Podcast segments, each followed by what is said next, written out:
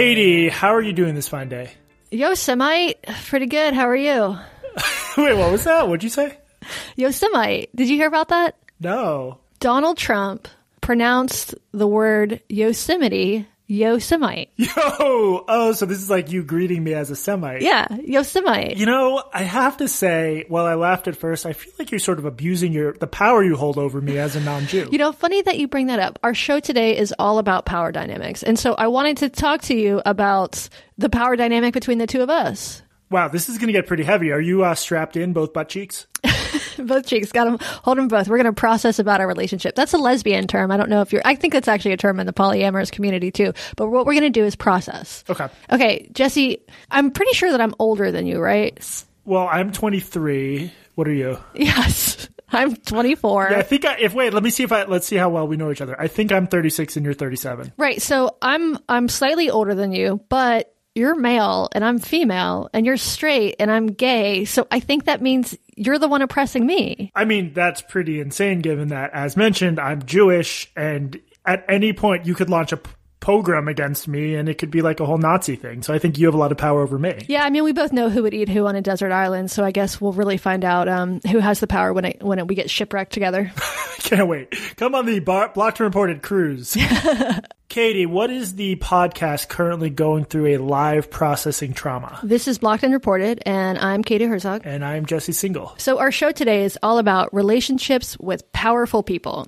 And since you and I will never know what that is like, we've decided to bring in an expert.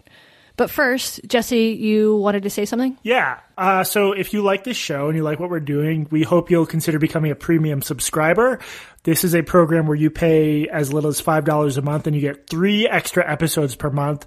The reason we can do what we're doing today, why we're able to bring on this very exciting special guest is because of our patrons. There are almost 3,000 of them. It's become this incredible community very quickly. So please consider checking us out at patreon.com, P-A-T-R-E-O-N dot com slash blocked and reported. All right, let's bring on the expert. Dan Savage is the author of the sex and relationship advice column Savage Love, the host of the Savage Lovecast, and my former colleague at The Stranger. Dan, thanks for coming on the show. Thank you for having me. Yeah, um, you seem to be the expert when we're talking about power power dynamics uh, in relationships. So it seemed like you would be the, the appropriate person to have on. I don't know if I'm the expert or the expert, but it does come up a lot uh, on the Lovecast and, and in my column, sort of parsing power dynamics. It's something I'm forced to do against my will by people who are more powerful than I am. All right, well, your readers are more powerful than you are? Well, yeah, yeah. Like I need them. I need their goddamn questions or there is no column. That's true. I guess they're your bosses. Um, okay, well, let's, we're going to talk about this in a little bit, but first let's just get sort of the, the facts on the record about this particular story we're going to discuss. Um, so Alex Morse is a he's currently the mayor of Holyoke, Massachusetts, and he's young. He's 31 years old now, and he was elected to the mayor of Holyoke at the ripe age of 22. I don't know who is is voting in, in, in Holyoke, Massachusetts, but they have a thing for youth there apparently. Um, so he is currently running uh, in the congressional primary. He's a Democrat against the incumbent named Richard Neal, and Richard Neal is more moderate. He's uh, he's been in office. This is his twelfth term, um, and uh, and Morse is sort of the more progressive Bernie Bernie wing um, of the party. Okay, so in addition to being the mayor, a congressional candidate, Alex Morse is also a former adjunct at UMass Amherst, the uh, one of the schools, the, the local colleges, and so. Last week, the UMass College paper publishes a letter that the Amherst College Democrats, a student organization, sent to Alex Morse. And the letter said that he would no longer be welcome at their events. So this was leaked from presumably someone in the Amherst College Democrats, I'm assuming, um, to the paper. And the paper publishes excerpts from this letter. So the reason that this college, that the, the Amherst College Democrats banned Morse from from his event, their events was was threefold. So I'm going to read these um, read these allegations against them, and these are these are quotes from the letter, direct quotes from the letter. Morse regularly matched with students on dating apps, including Tinder and Grindr, who were as young as 18 years old. These students included members of the College Democrats of Massachusetts, UMass Amherst Democrats, and other groups in the state. So that's the first allegation. He swiped right on students, including students as young as 20 as uh, as 18 years old. And there's a there's a um, a picture from his Tinder that's been floating around. And the picture, the screenshot was from when he was 29. So presumably this was two years ago. And I guess he was like matching with students at the age of, of 29. Two, using College Democrat events to meet college students and add them on Instagram, adding them to his close friends story and DMing them, both of which have made young college students uncomfortable. And three, having sexual contact with college students, including at UMass Amherst, where he teaches in the Greater Five Colleges Consortium. I don't think that he is currently teaching, but he has in the past uh, been an adjunct. Okay, so the long story short, these college Democrats are basically accusing Alex Morse of using his status as mayor to pick up students. Um, and so after this, after this was published, uh, Morse released a statement um, apologizing for making students feel uncomfortable and acknowledging that he had had students with the past, not his students, college students, but not his. That's important to note. Um, and he says that this was always consensual, and he quote will not apologize for being openly gay, for being a young person, and going on consensual dates. Okay, so that's the first thing that happens. Soon after, Morse is disavowed by his allies. Um, he loses a bunch of endorsements. Uh, lefty Twitter sort of is, is all in a, in a, in a tizzy with some people accusing him of, of basically me tooing a bunch of college students and others pointing out that like, well, the guy was young. Who else is he supposed to date um, besides other like young people? Okay. So then The Intercept, the lefty digital publication, The Intercept, published messages between UMass Amherst college Democrats. Um, so, and it turns out that these, according to reporting by Ryan Grim and The Intercept, this was basically a big rat fuck. So uh, over a year ago, these college Democrats had been planning to out Morse for these DMs that he had with with a couple people in their organization. And so Ryan Grim gets a hold of these messages and they're like small talk. I think that would be the way to put it. Jesse, what did you think about the messages? Yeah, I didn't. I didn't. It didn't seem like there was anything really there. It was just a quick after um, Morse attended an event that both had Neal and this kid he met. There was a quick like "nice to meet you" exchange between Neal and the kid, right? Right. Uh, it, you know, like how was your weekend? Um, uh, the kid said, like, uh, we, we, you know, we probably shouldn't go, we probably shouldn't call them children or kids we're going to argue that they are autonomous. This innocent, this innocent little victim of horrific abuse who is traumatized as we speak. His his frontal lobe had not yet stopped developing. His balls hadn't even dropped. his fontanelle had not yet closed. Yeah. So he so he basically like it's just small talk. The kid says, or, okay, the man, the young man says, like, how was your weekend? Weekend, or Morse says it to him, and he says like, "I went to visit my mom." The you know the mayor says, "I went to a parade," which is I guess something that mayors do.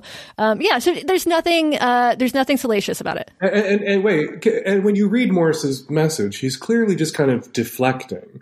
Like this kid engaged with him, and he's chit chatting, but he's not trying to get into his pants. And what The Intercept uncovered was a plan a year in the making to entrap Morse, to catfish him, to create ads on Tinder and Grindr in hopes that Morse would respond to them so that then there would be an exchange of messages that were incriminating. And the crime being here was a guy in his 20s trying to get into the pants of other guys in their 20s now not that not that this makes a huge difference but it was for what it's worth it was morse who sent the first message to the kid after the event right? This is according to according to the intercept. After the event morse reached out to abramson on instagram. Abramson is, is the student to say it was a pleasure meeting. Um, the two had previously matched on tinder on tinder but they had never met up. So morse sent the first mo- note saying thanks to meet you it's small talk. How was the rest of your weekend? Blah blah blah. Um, so you could you could argue. I guess you could argue that it's inappropriate to like tell someone it was nice to meet them over Instagram.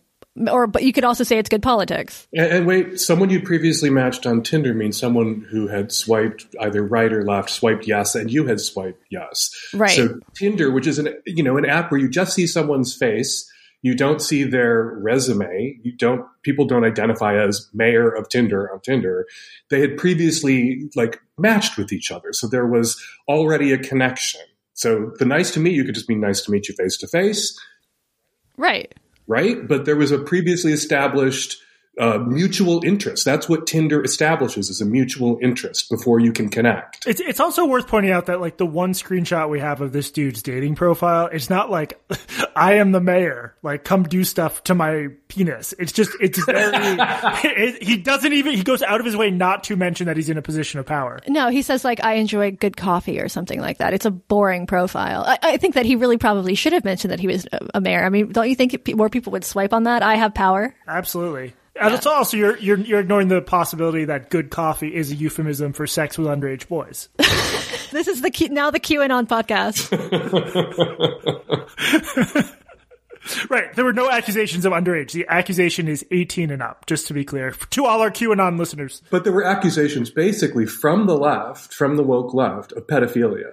That this college aged guy who happened to be the mayor of this town that is surrounded by colleges and celebrated as, you know, the young gay mayor was sleeping with basically what would amount to his peers if he wasn't the young gay mayor, but still is he only allowed to date other young gay mayors? How do these power dynamics work? How are you supposed to balance or control? He can only date Pete Buttigieg. Right. We need it. We need an online dating site only for gay young mayors. I, I got to say that I had a little, you know, out of body experience reading through. And I know that everybody who criticized Pete is the same people who criticized uh, Alex Morse. But the the rap from like the radical queer left on Pete was he wasn't gay enough because he married the first guy he slept with, the first guy he dated. Mm-hmm. And then along comes Alex Morse, and the rap on him is he's too gay. So where do we meet the just right gays? Where's the Goldilocks gay who's like doing gay just right so as not to seem too heteronormative, but not to seem too what has been weaponized here in these accusations too predatory, too interested in sex, too interested in sex with, I'm sorry, guys his own age. Right. Right. Well, actually, Dan, can I ask you about that? Because like in the in the heterosexual online dating world, I think most people would say a lot of people would say 30 year old male hitting hitting on a 20 year old female is a little bit creepy. My sense is among gay males that would not be seen as like anything like a creepy age divide, right? You know, there's a context for that that's a little complicating. First of all, he was, we don't, like, it's all very vague about when exactly this was happening. He's been the mayor for eight years since he was 22. And he hasn't been a lecturer at that university for I think a couple of years. So this was all happening in his mid 20s, right? When he was, you know, sleeping with other people in probably their 20s. But there's been this effort to, you know, people have been saying, people, I've seen people round him up to 40, say, you know, 30 to 40 year olds shouldn't be sleeping with 18 year olds, you know, or quote unquote barely legal as 18 is called in the porn industry. There's been this, this attempt to sensationalize it. Uh, there's also a dynamic in gayland where you know you're gay and 18 and out, and a lot of your peers aren't out yet. I think that was more true for you know gay men of my generation than gay men now, but it's still kind of true. A lot of people who you could date who may be more age appropriate aren't out yet. So a lot of younger gay men are interested in older gay men. They've been out a little bit longer. They may know a little bit more about being gay.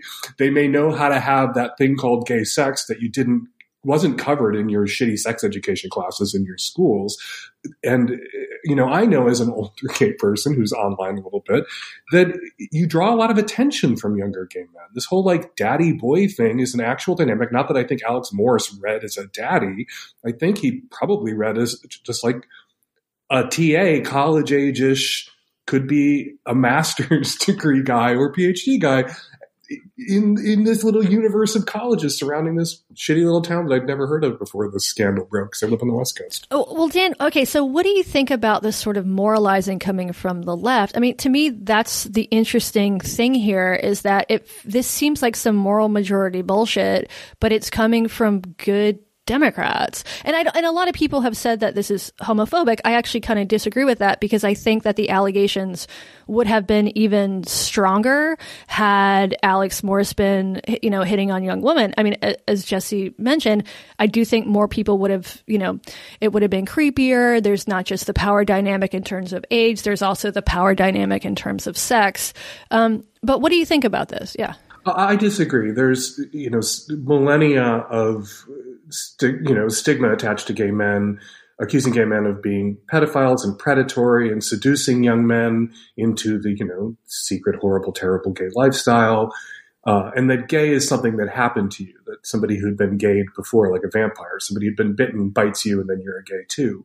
So what is being weaponized here is really deep strains of homophobic attitudes, but attitudes that have been used to justify a lot of homophobic violence against Alex Morse. But what if it's coming from gay students? It's you know the the guy who set him up was a was a was a gay guy. Racist shit comes out of racist shit comes out of Candace Owens' mouth. Like it's possible for gay people to exploit anti-gay animus to take out another gay person. This sure, but this area of the world, this uh, Holyoke Amherst area, is is extremely homosexual. Um, so it is. I mean, this is like right. like one of the seven sisters is there, or seven of the seven sisters are there. I'm not. Sure. Look at the reaction that it got. Right. Like everybody, you know, there was this instant reaction that you know, oh, he made kids uncomfortable. Oh, he's been praying, you know, he's been trolling or trawling these college Democrats event for vulnerable young gay ass virgins to fuck. and everybody just sort of fell in with this, uh, you know, where there's smoke, there's fire. He made people uncomfortable. A crime must have been committed was seemed to be the attitude. And we have to, you know, believe survivors of discomfort I guess. I just I, am not convinced that that would have been any different had he had he been straight. And if he had been straight, I think he would have had the added context of Me Too. Yeah, I, I mean, I got to say, I, I I would definitely defer to Dan's knowledge of how these tropes have been weaponized against gay men in the past. But I do think there is like. If you're a straight white 30 year old guy in the present climate and someone's trying to take you down, that is what they would use. The idea that you're you know, being creepy toward young women. Either way, I mean, I agree that what was most disturbing about this to me was the extent to which the rumor took on a life of its own without any evidence. And, and Dan, I mean, you, you write about sex and give advice about sex for a living.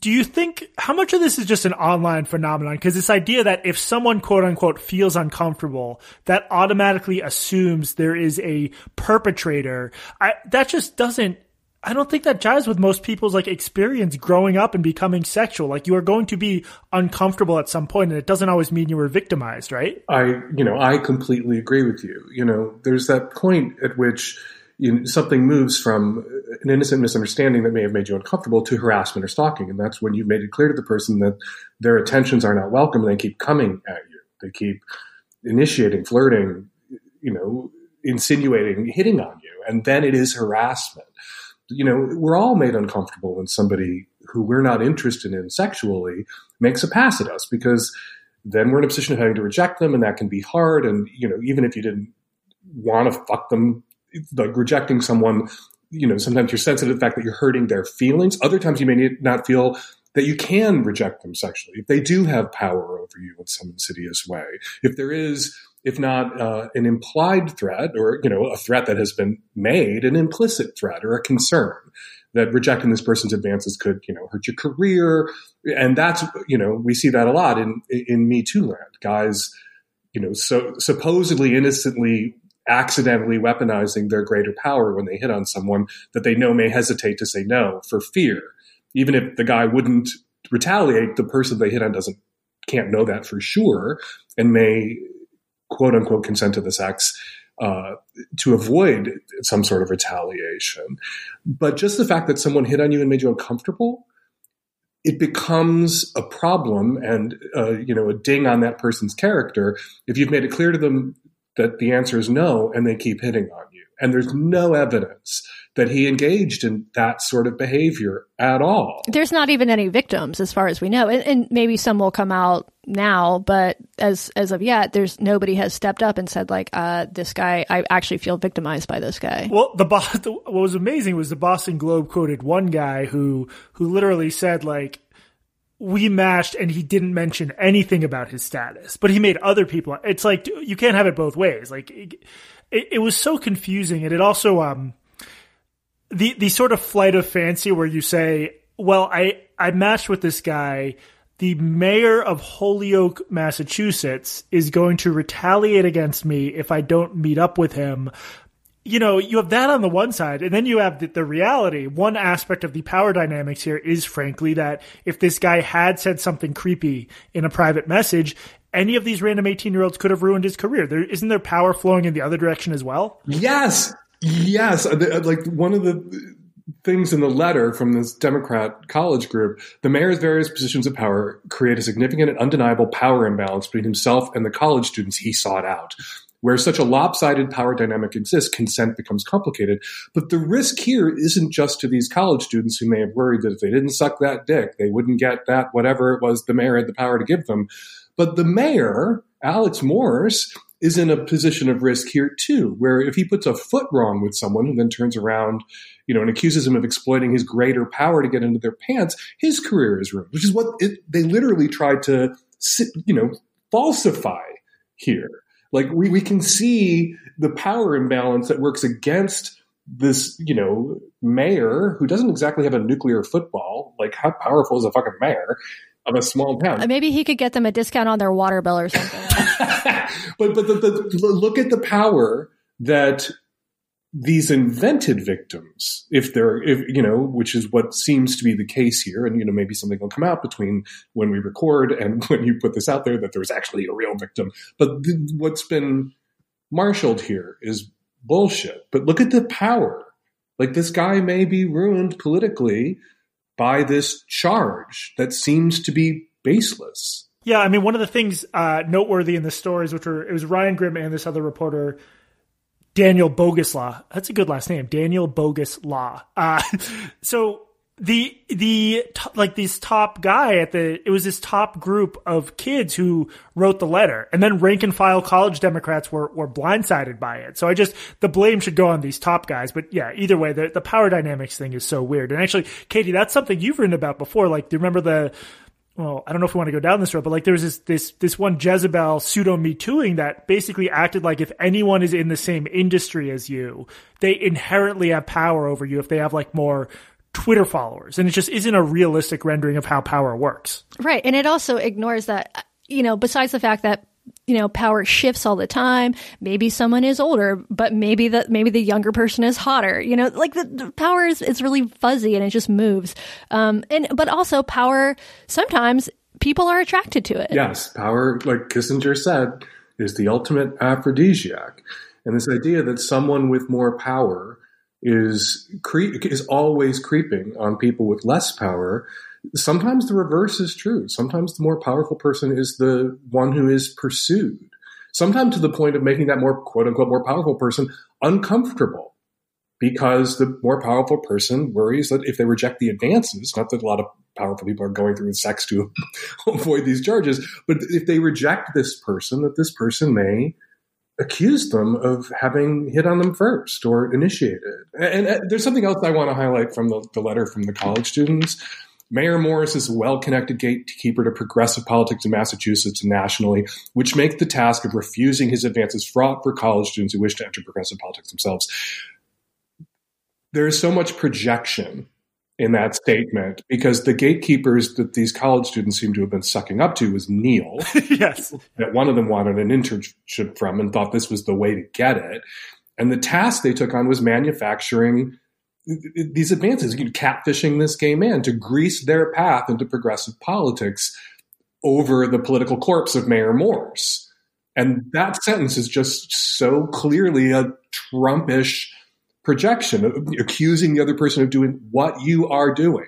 Right. So after the Intercept, um, the, the, gist of the Intercept reporting was basically that this one student in particular, um, his last name was Ennis, um, was a, a, a self um, a self he identified himself as a Neal Stan um, in one of these direct messages. He was trying to get an internship with Neal. The, the, Neal camp has disavowed this whole thing, but it looks like what happened is that these college kids tried to rat fuck Morse. Whether they had been invited to rat fuck Morse uh, by Neal is an open question and maybe an unanswerable one, but they certainly seem to be in, you know, to have the intent to go to Neal after the fact and say, you're welcome and you owe us. You know, I don't think that this is going to be great on his uh, this kid's CV. I mean, he I think the amb- it's a lot shows a lot of ambition, which is good, but but not a lot of capability.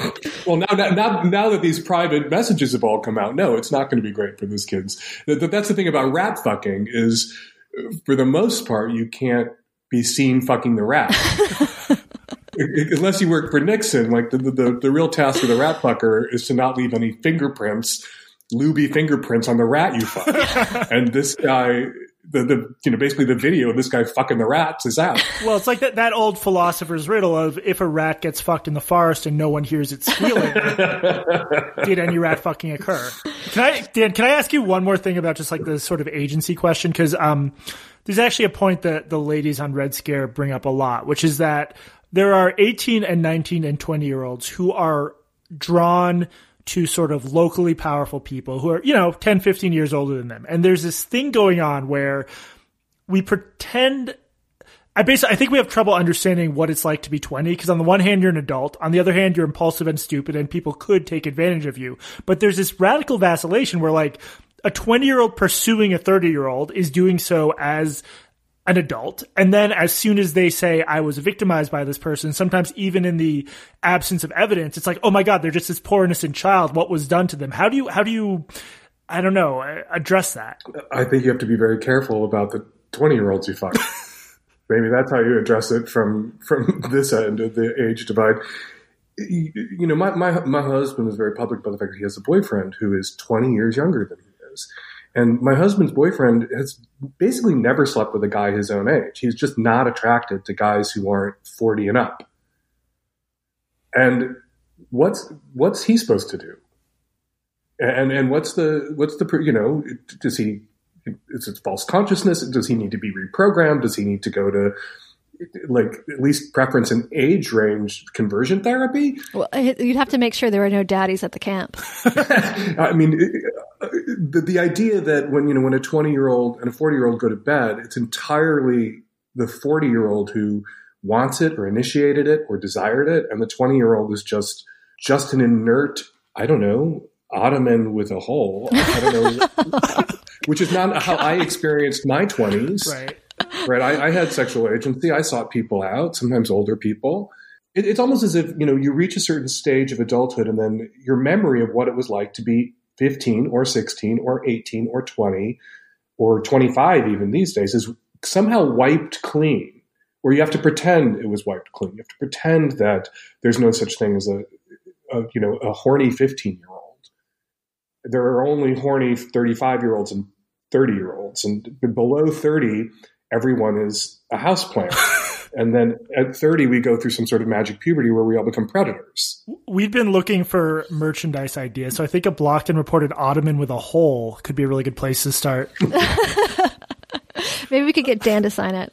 Um, Dan, so I, I do have a question about this. Okay, so you have talked for years. You've been getting questions about relationships like this, older people dating dating younger people. So, what are the sort of ethical guidelines that you advise your readers and your listeners to if you're a young person dating an old person or a younger or an older person dating a younger person what i talk about is the campsite rule and the, the first rule of camping about a campsite is leave it in better condition than you found it and i think that when there is a large age imbalance, yeah, that is possibly exploitable. The younger person may be more naive, less experienced, and it really the, the older person needs to be thoughtful and self-critical. And I think the younger person needs to be to, to scrutinize and like involve their friends, you know, make sure that they have peers who are weighing and so that they aren't being exploited or abused. And the older person needs to, you know, not do harm, not um, no unplanned pregnancies, no, I think, promises that you may not be able to keep over the long term, um, and to really endeavor to leave that person in better shape than you found them. And I've said that about relationships with large age imbalances for a very long time. And my readers have pushed back and said, well, shouldn't that apply to all relationships? You should always be trying to leave the person that you're with, if it's for an evening, a weekend, a few years, a marriage that you both survive, in better shape than you found them. But I think that when there is, you know, and I'm not Pollyanna about it, you know, when someone's 10, 15, 20 years older than their partner, there is, that is an, that is a situation that could involve exploitation. And so we need to be critical. And, and, and I think those relationships come in for more scrutiny than a relationship between two people who were born you know, within a month of each other. That said, we've all had friends and relationships with people who were there, you know, in the correct age demo for everyone to feel a little bit more comfortable about it, who were exploited, who were abused, who were taken advantage of sexually. And so, you know, just two people being born at the exact same moment or roughly close isn't magic that protects everybody from exploitation or abuse or winding up with a shitty boyfriend or girlfriend or enby friend for a little while. All relationships should be scrutinized. But because of the, you know, the younger person being more vulnerable for in certain ways, predictably more vulnerable, but not always, yeah, those relationships come in for more scrutiny. And the older person, if they don't want to be a shit, should really work at leaving that person in better shape than they found them. What do you what do you make of this thing going on where at least superficially on the left there there's a wave of just sex positivity uh, which has had many good results. I mean, you talk about uh, reforming laws to make sex workers safer, normalizing that. But then it sometimes seems like the same people who are mostly under 25 take this very puritanical stance at the drop of a hat, including here. They're just sort of conflicting societal forces going on here, or what? Yeah, the sex negativity is shot through the culture. And in some ways, I think sex negativity is hardwired. You know, I, I, we all remember when we first were told about sex when we were very small children, and we were like, oh my God, that's disgusting. I can't believe my parents did that. I will never do that. And then along comes puberty, and you get dragged off into this dark alley with everybody else. Uh, unless you're asexual. Shout out to the asexuals out there who don't get dragged off into that dark alley. And I think that experience of hitting puberty and almost becoming, you know, interested in sex against your will instills, because of our extended adolescences and our long childhoods in the human species, instills a kind of like gut sex negativity in us all.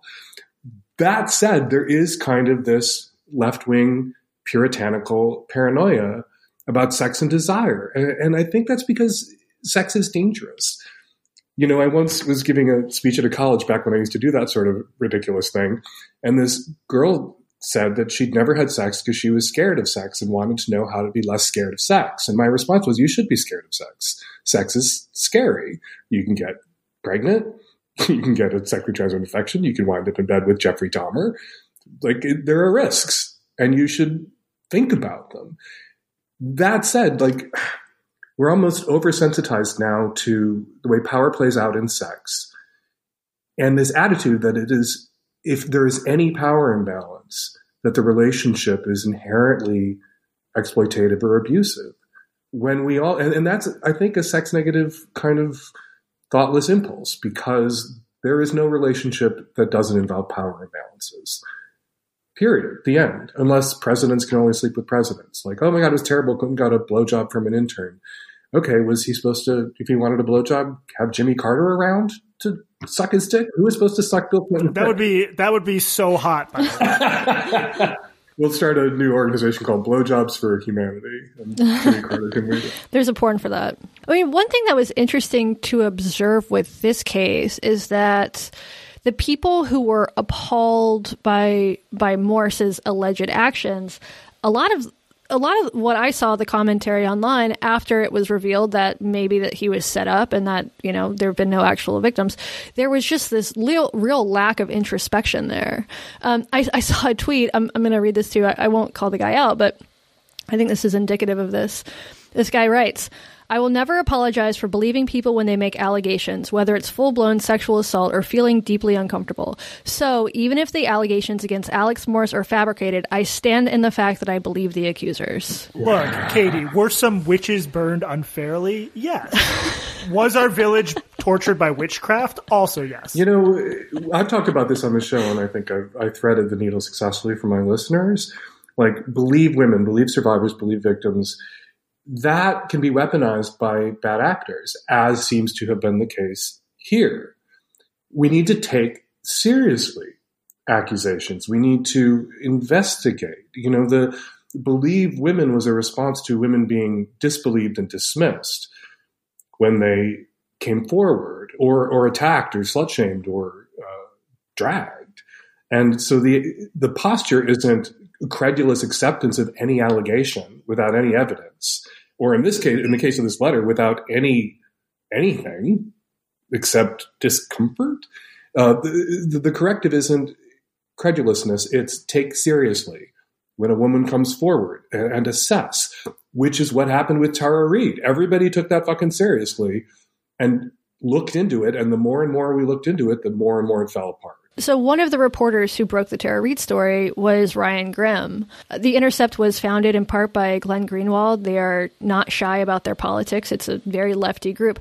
And I do wonder if Ryan Grim, who I think I trust in this reporting. I thought his reporting on Tara Reade was sort of egregiously bad. But I do wonder if the Intercept would have touched this if it had been the moderate who was getting rat fucked uh, and the progressive doing the rat fucking.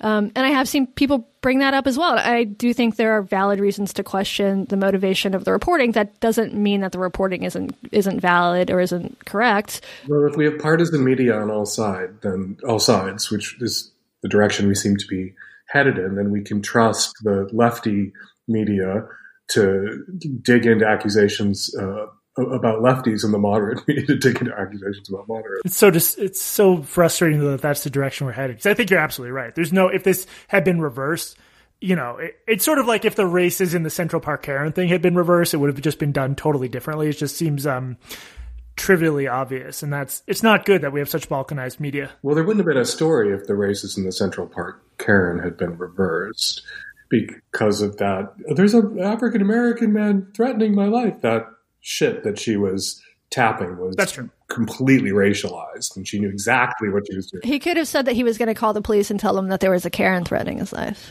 There's a Karen demanding my manager. Um, Dan, I wanted to ask you. So you've been doing this. You've been doing the column and the podcast. Uh, I hate to admit that there is another podcast, but you actually have the first podcast for fucking ever. The column is what almost thirty years old. Almost 30 years old. Yes. I get letters from people whose parents wrote me for advice before they were born, which makes me want to die. Actually, your column is older than Terry's boyfriend. True. True. Y- younger than mine, though, I'm happy to say. Um, so how have the, the questions changed over the years? I'm sure you get some like, uh, you know, a lot of um, the same stuff over and over and over. But in terms of like the ethos right now, uh, you know, Jesse and I have talked a lot on the podcast about this sort of shifting taboos and shifting morality on the left. And I'm curious, like, you know, do you get do you get more questions about being uncomfortable um, and these sort of power dynamics than you did 30 years ago? I really don't. And, and maybe that's because of my column or the readership that I've attracted. Uh, you know, it is a kind of sex positive place where people feel entitled to their uh, desires and acting on them. Um, the, big shift has been everybody who used to describe themselves as bi now says pan, and the questions are all situational ethics. You know, I used to write a sex advice column where I instructed people on how to, you know, get a fist into their ass if that was something that they wanted to do and I could break that down in 1200 words. And, and, now like fisting has a Wikipedia page and you don't need me to break it down for you. Uh, so the questions I always get are basically, you know, kind of, am I the asshole? Uh, AI, uh, TA style. I love that Reddit, uh, AITA style questions for like the last, ever since the internet came along. I did this, they did that. I feel this, they feel that. Who's the asshole? Who's wrong? Um, and people write me because if they're wrong, I will tell them. Do you think that people, and I guess I specifically mean queer people, um, are more fragile than than they used to be? I, I was listening to to Andrew Sullivan on the Fifth Column yesterday, um, and he was talking about sort of how the humor has been sucked out of the out of the queer community in recent years, and I feel the same way. Um, I wasn't there, you know, during the the 80s and 90s when you were, um, but how do you see that has cha- that is changing over the years, or has it? It, it does. Uh, you know, I agree with what Andrew said about a lot of younger gay people seeming to be humorless, or maybe their humor is lost on us old fags in some way. Uh, but there was this willingness to just violate taboos, to say what couldn't be said. And now we all tiptoe around worrying that maybe we just said what shouldn't be said. Right. The gay people are enforcing the tab- taboos rather than breaking them, or the queer people, the pan people. Yeah. And this there is does seem to be this. You know, Barack Obama talked about this in his the, the speech he gave uh, about basically cancel culture two years ago. Mm-hmm. This everyone seems to be you know constantly laying in wait for someone else to put a foot wrong so that you can scream at them and make yourself look better. Uh, and that there seems to be just tons of that. in in queerland, which I think is really dangerous when it applies to queerland because most people don't come out until you know late teens, early twenties, and most people who are queer come out knowing nothing about queerness because the information isn't easily available because queer people don't raise the next generation of queer people. And there's this learning process and all queer people are kind of on this steep curve when they come out where they begin to learn more and more. And if you're just sandbagging people or piling onto people who are 19 or 20 or even 25 some people come out at 30 because they used the wrong word or they you know, didn't realize how racist it was to say not into black guys, just my preference on a dating app. Uh, and, and, then, you know, they're told that that's racist and shitty. They think about it, they stop, um, hopefully, and then they're replaced by new young queers who don't know any better and have to be told and stop.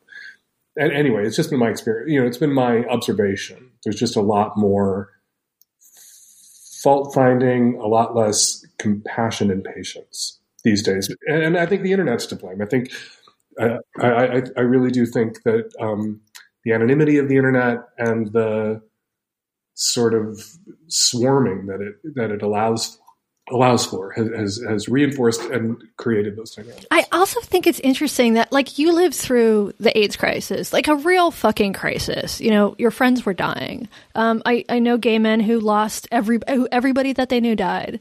Um, who are you know your age and and, uh, and a little bit older. But they but they had this this real sense of resilience and now we live in a time where it actually for i mean aside from some of the, the trump administration's like egregious uh, actions against trans people for the most part we live in a time in the united states when it has never been better to be a sexual minority than right now in history in the history of this country. But it does seem it does feel perilous. You look at what's happening in poland. You look at what's happening in uh, you know, Russia. But that's not going to happen Christopher here. Isherwood said, and I agree with him, that um, social tolerance can reach a high water mark and then recede out of sight.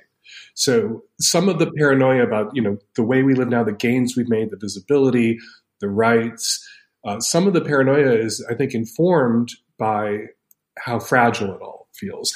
That said, I, I do think that sometimes there's a lack of perspective. Like, as you do sometimes, you know, talk to a 22 year old. Um, gay person uh, or queer person and want to shake them and say you don't you don't realize uh, not how good you've got it you know the, the, the stone in your shoe is the stone in your shoe. The stones in my, my shoes were all stones is what it felt like 30 years ago you know what i mean? Um, that doesn't mean the stone in your shoe doesn't hurt.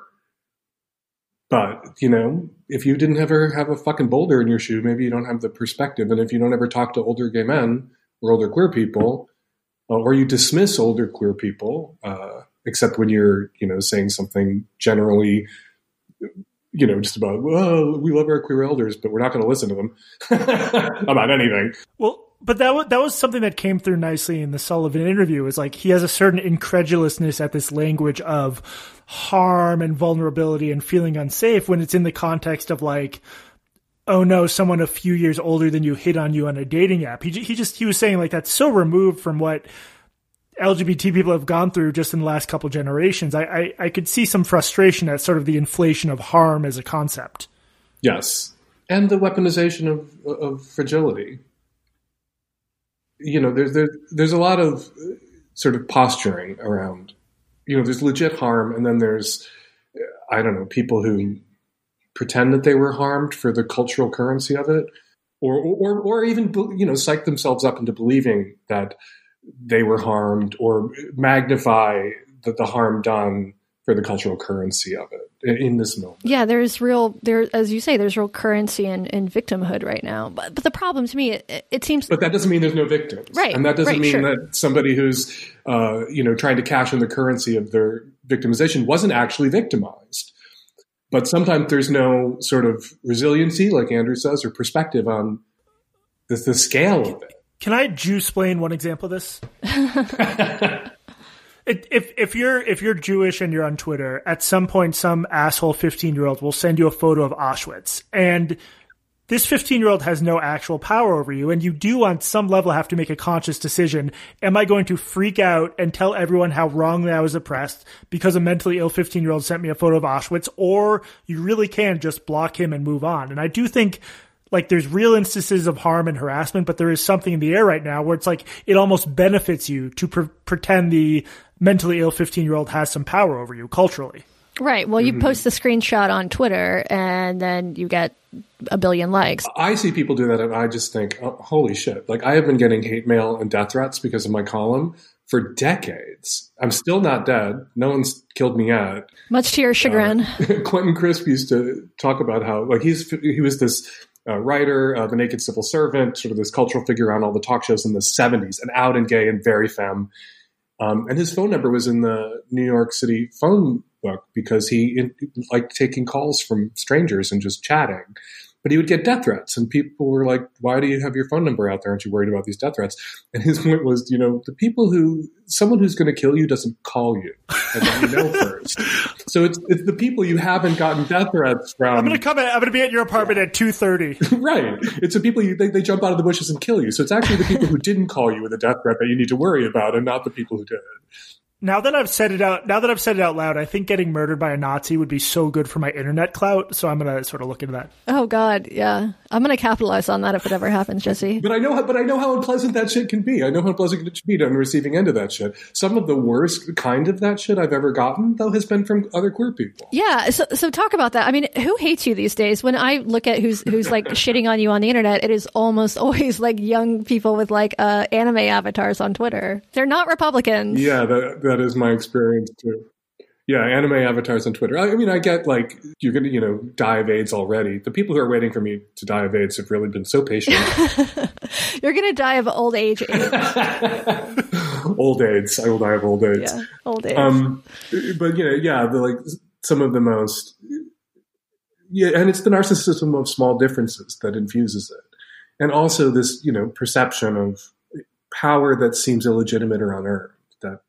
I I write this column and straight people read it. Andrew like writes and a lot of straight people read it. And a lot of queer people are furious at Andrew for wrong think 20 years ago about marriage when that was something that everybody opposed, everybody in queer land and the queer left opposed.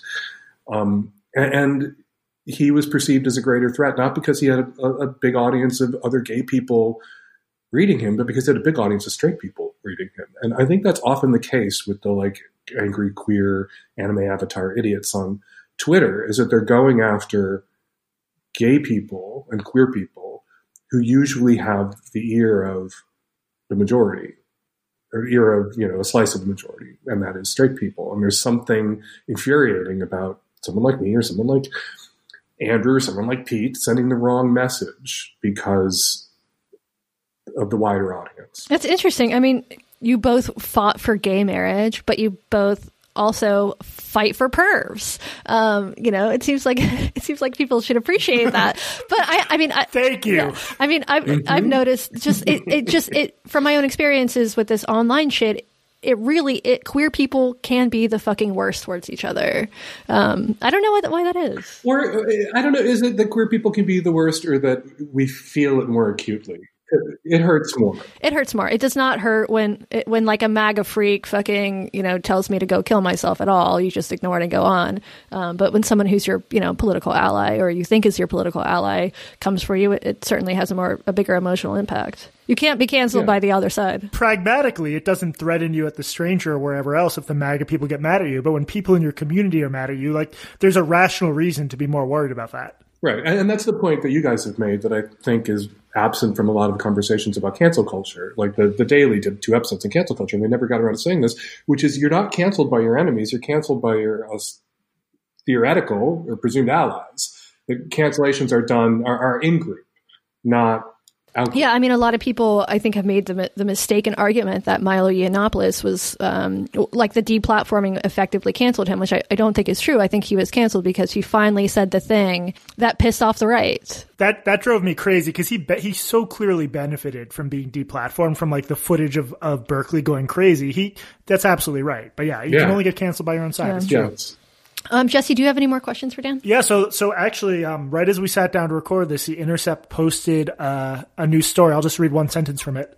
Yeah, so it points out that the uh, Massachusetts State De- Democratic Party had tried to stay on the sidelines of this. However, behind the scenes, the state party had been coordinating with the College Democrats of Massachusetts to launch those very allegations, according to five sources within the state party and connected to the College Democrats. So what this tells us is like the establishment really did work to try to to rat fuck Morse. And and I guess my only reaction is like when you have these superficial understandings of power dynamics and you you jump on those to be part of the crowd, what all these people who spread these allegations did online was to help rat fuck the more leftist progressive candidate, a guy from a working class background.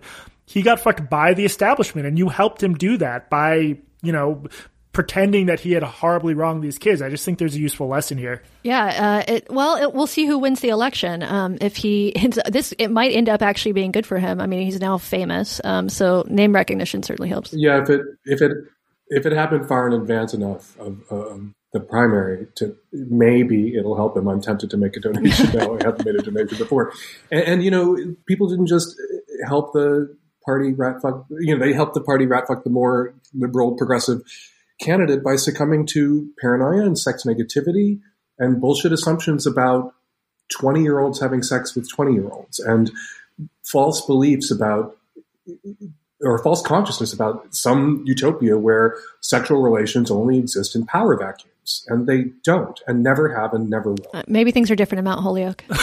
not not Mount Holyoke. Holyoke. A lot of lesbians there. Holyoke. Oh yeah, Mount Holyoke. Oh yeah, that's one of the seven. I always forget how many sisters there are. I think there's seven sisters, but that is seven scissoring sisters. There are yeah. there are two innuendos in Mount Holyoke. There are two like sex terms in that. Three if you like regard oak as wood. That's what we're gonna call our oak ottoman with a hole. Mount Holyoke. Dan, before before we let you go, are there any revelations you want to make about the ways in which Katie abused her power at the stranger? um, golly, she did keep chips in her desk, which sometimes led me to walk over and have some chips, and then we would have conversations. Yes. Um, that that implicated me in the eyes of other staffers as, as, a, a thought criminal. Guilt by association. And I was just in it for the chips. I just I was luring him over with the chips. It does my body doesn't work with Dan Savage, so I use chips. It's a good lesson for everybody out there who's a, a vagina haver, a person who menstruates who wants my attention. Bowl of chips, some salsa. Dan, thank you so much for coming on the show. Yeah, thank you so much. Thanks for having me. I, I also really enjoy your podcast. Um, I have to thank say. you, Dan. Thank you, Dan. Uh, I love that guy. Dan is the man. Yeah, Dan's pretty good. Uh, did you have any other closing thoughts on this whole Morse thing? I feel like by the time this is live, there'll be even more revelations about all this de- mass Democratic Party corruption bullshit. You know, I think you're right about that because while we were talk- talking to Dan, I got a, an intriguing DM from a former member of the UMass Dems um, who says that the executive board is trying to cover their asses right now. So uh, stay tuned for more reporting on that, not from us, from other people. Definitely. Uh, before we close out, can I just do one quick correction? Yeah, please do. So in the last episode, we talked about the idea of Munchausen by internet. That's the phrase, right? Yes. So I, I, slightly misdescribed Munchausen by proxy, which I believe is the old name for this, but it's a mental disorder where a caretaker, usually a mom, will intentionally make a child sick I had phrased it inaccurately. I'd said that that the the mom, for example, thinks the kid is sick. That's a different thing. To be clear, in what used to be called Munchausen by proxy, I believe it has a new name now.